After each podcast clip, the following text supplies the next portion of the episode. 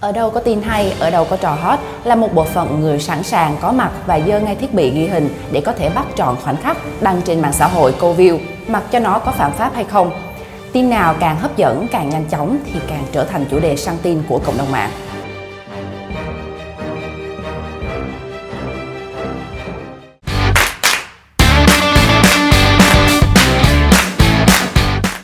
Kính thưa quý vị, tiêu đề bản tin của chúng tôi không phải ai bị quay lén với ý đồ xấu, mà là một bộ phim của Trấn Thành và Vũ Ngọc Đảng đang làm mưa làm gió ở các rạp chiếu phim bị khán giả quay trộm. Quay phim không là hành vi xấu đáng lên án, nhưng nó sẽ phạm pháp khi con người sử dụng sai thời điểm, sai vị trí. Cụ thể, chúng tôi muốn nhắc đến nạn quay lén, quay trộm các bộ phim điện ảnh nhằm câu view của các đối tượng. Mới đây trên TikTok, một tài khoản sở hữu 14,8 nghìn lượt follow đã đăng đoạn kết và cũng là một trong những đoạn quan trọng của bộ phim Bố già.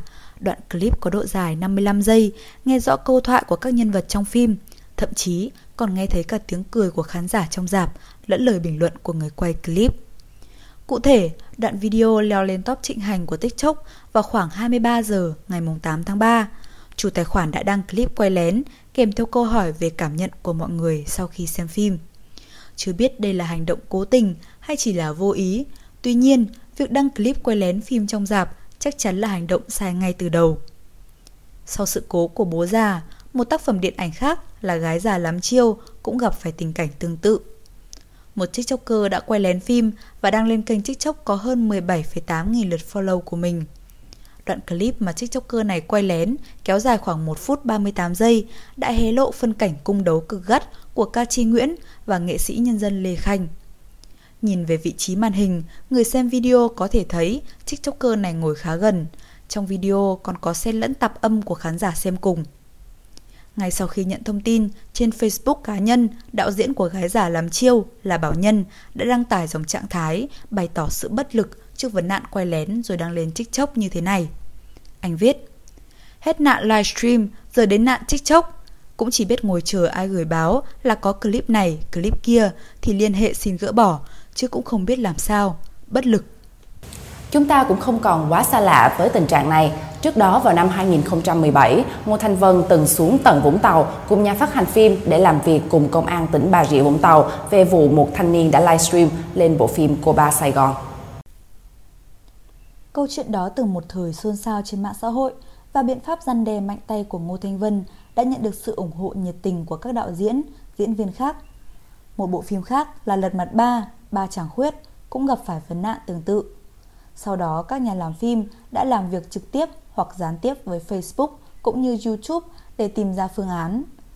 Các mạng xã hội trên đã sử dụng công cụ quét nội dung video nhằm phát hiện những tài khoản cá nhân hoặc fanpage đang livestream bất hợp pháp các bộ phim chiếu rạp, chặn đứng, đánh sập video cũng như phong tỏa tài khoản đang thực hiện hành vi xấu ấy.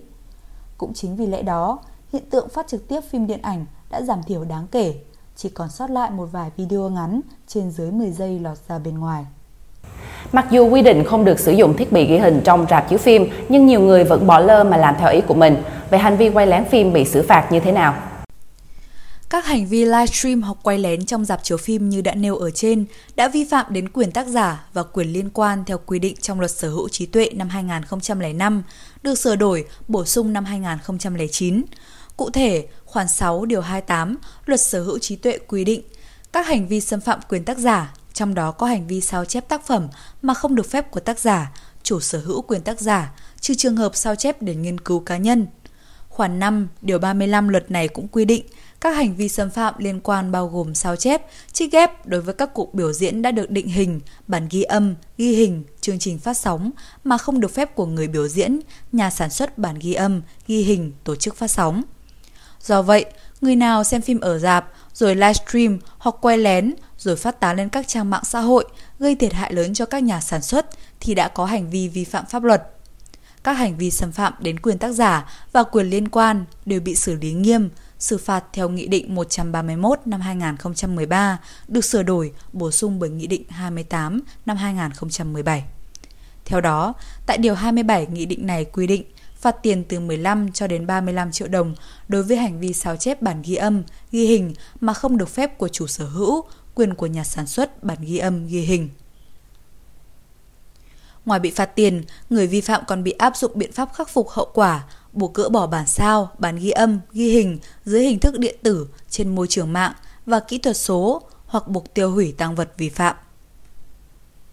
Nếu gây thiệt hại cho nhà sản xuất, có khả năng người quay lén phải chịu trách nhiệm trước pháp luật. Ý thức của khán giả chính là vấn đề tiên quyết để ngăn chặn triệt để những hành động xấu xí này. Do đó, hãy tuân thủ đúng quy định và là một người xem phim văn minh. Và phần tin vừa rồi cũng là nội dung cuối cùng chúng tôi gửi đến quý vị. Chúc quý vị có một ngày làm việc hiệu quả.